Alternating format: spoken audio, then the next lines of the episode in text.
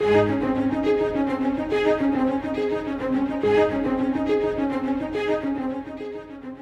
uncertain days, it is important to remember that our world is getting ready to meet God. We are all getting ready to meet Him. The King is coming. Today, we join Scott Pauley in walking through the final book of the Bible, the revelation of Jesus Christ.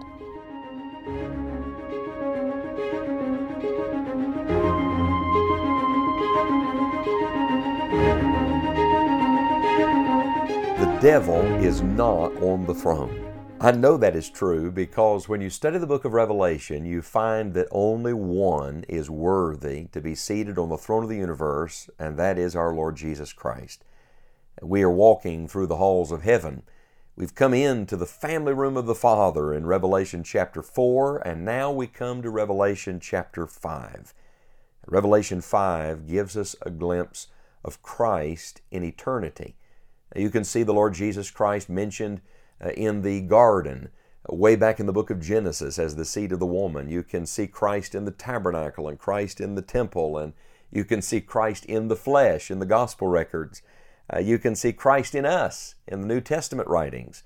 But when you come to Revelation chapter 4 and Revelation chapter 5, you see Christ in eternity. This is what we will see one day perfectly. In Revelation 4, we see Him as Creator, but in Revelation 5, we see Him as Savior. Listen to the opening verses of this beautiful chapter.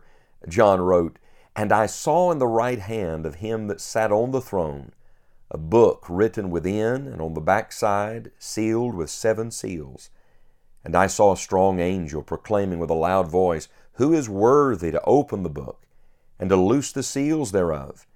And no man in heaven, nor in earth, neither under the earth, was able to open the book, neither to look thereon. And I wept much because no man was found worthy to open and to read the book, neither to look thereon. And one of the elders saith unto me, Weep not. Behold, the lion of the tribe of Judah, the root of David, hath prevailed to open the book and to loose the seven seals thereof. And I beheld, and lo, in the midst of the throne, and of the four beasts, and in the midst of the elders, stood a lamb as it had been slain, having seven horns and seven eyes, which are the seven spirits of God sent forth into all the earth. Now, our temptation immediately is to start talking about this book. What was written on the book and why was the book important? We'll come back to that thought, but today I don't want you to look at the book. Today I want you to look at the Lord Jesus Christ the one who's worthy to open it, the only one who can loose the seals of it, the only one who can read it, the one who is, according to John, in the midst of the throne. We're given three pictures of our Lord in these few verses. First of all, he's referred to here as the lion, the lion of the tribe of Judah. We know, of course, that the lion was always symbolic of royalty. You remember the first New Testament book, the Gospel according to Matthew? Matthew's revelation of Christ in his first coming was of Christ as the King of the Jews. Remember, he took him all the way back uh, to David, all the way back to the throne and the, the promises. And so we know he's the King of the Jews, but when you get to Revelation, to the last book of the New Testament, he's not just the King of the Jews. No, my friend, he is the lion of the tribe of Judah. That means he came of the Jews, through the Jews, as a Jew. But friend, he's the King of all. He's the King of glory. He's the King of eternity. He's the King of heaven. I hope He's your King today. He is the lion. This is, this is a picture of our Lord in all of His power, our Lord in all of His victory. Then there's a second picture. He's not only the lion of the tribe of Judah, He is the root of David. And root is capitalized, so we know this is one of the proper names or titles for our Lord Jesus Christ. Uh, what is the significance of him being a root? Do you remember in the Old Testament prophets we're told of, of a root coming out of dry ground? Uh, that was a reference to Christ. In other words, it's a picture of life growing up in the midst of death, a root out of a dry ground. This world offered nothing to him. Instead, he offers everything to us. Uh, we had nothing to give him, to contribute to him, but he has everything from which we draw our vitality. That's what a root does. A root is what produces the fruit. uh, the, the life giving flow comes through the root. Jesus is the life. He's the only one who can produce any good fruit in our lives, in this world, and in all of eternity. He is the root of David. And then the third picture, I think, is my favorite. He is the Lamb. Did you know that that expression is used 28 times for the Lord Jesus Christ? Lamb, 28 times.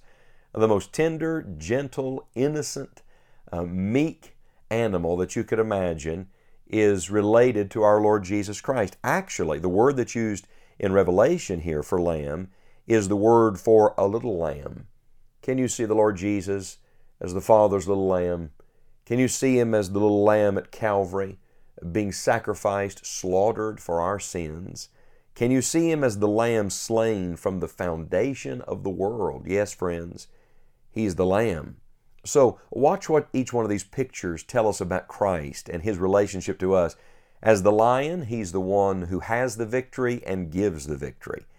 As the root, he's the picture of vitality, of life, eternal life, abundant life, forever life. And as the lamb, this is a picture of his vicarious suffering for us. He took our place. He became our sacrifice. He, he was our perfect substitute on that cross. Yes, He's the Lamb. The Bible describes the Lamb here as a lamb that had been slain. So we know that he was crucified. We know that he was slain. And yet here, he's not slain, he's standing. May I ask you a question? How can a lamb that is slain be standing? The answer is he rose.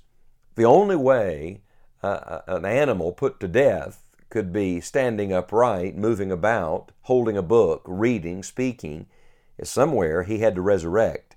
And so this is not just a picture of his death, this is a picture of his continuing life and of his reign, his rule. In fact, the Bible says the Lamb had seven horns, seven eyes, which are the seven spirits of God sent forth into all the earth. You hear the seven, seven, seven, the number of perfection, of completion. Jesus is everything. He has everything. Those seven horns, that represents all strength. Uh, that's what the horn represents. Uh, the seven eyes, that's all knowledge, looking everywhere, roaming to and fro throughout all the earth. The seven spirits, uh, that's His all presence. He's everywhere at the same time. This is our strong, perfect Savior. Oh, my friend, I, I hope you get a glimpse today of the lion. I hope you get a glimpse today of the root. I hope you get a glimpse today of the lamb. Look to the lamb. Do you remember at the beginning of the New Testament when the Lord Jesus came and began his earthly ministry? John the Baptist said to some of his followers one day, Behold, the Lamb of God that taketh away the sin of the world. Well, here we are at the end of the New Testament, and another John is essentially saying the same thing Behold, the Lamb of God that taketh away the sin of the world. Look to the Lamb today. Look to Christ today. I'm not looking for the Antichrist. No, I'm looking for Christ. Someone recently said to me, I'm glad you're not talking about things uh, in the term of doomsday. And I said to my friend, uh, You know, for a Christian, it's never doomsday. We're not going down, we're going up. I'm not looking for the end, I'm looking for a new beginning. I'm not looking for awful events to take place. Rather, I'm looking for Jesus Christ. He is the victorious lion, He is the vital root, and He is the vicarious lamb Jesus Christ is all we need.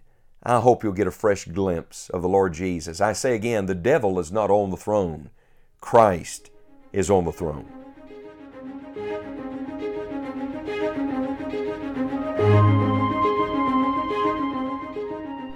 Purpose of all Scripture is to see God. In Revelation, the curtain is pulled back, and we are reminded not to simply look at world events, but to look to Christ.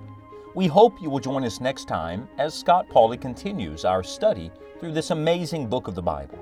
You may also join us right now for additional studies and a library of helpful resources at enjoyingthejourney.org. You will find several new features at our online home, and we trust they will be a blessing to you as you walk with God. Plan to visit us each day at enjoyingthejourney.org, and we look forward to returning to Revelation on our next broadcast. Keep your eyes on Christ and look up. The King is coming.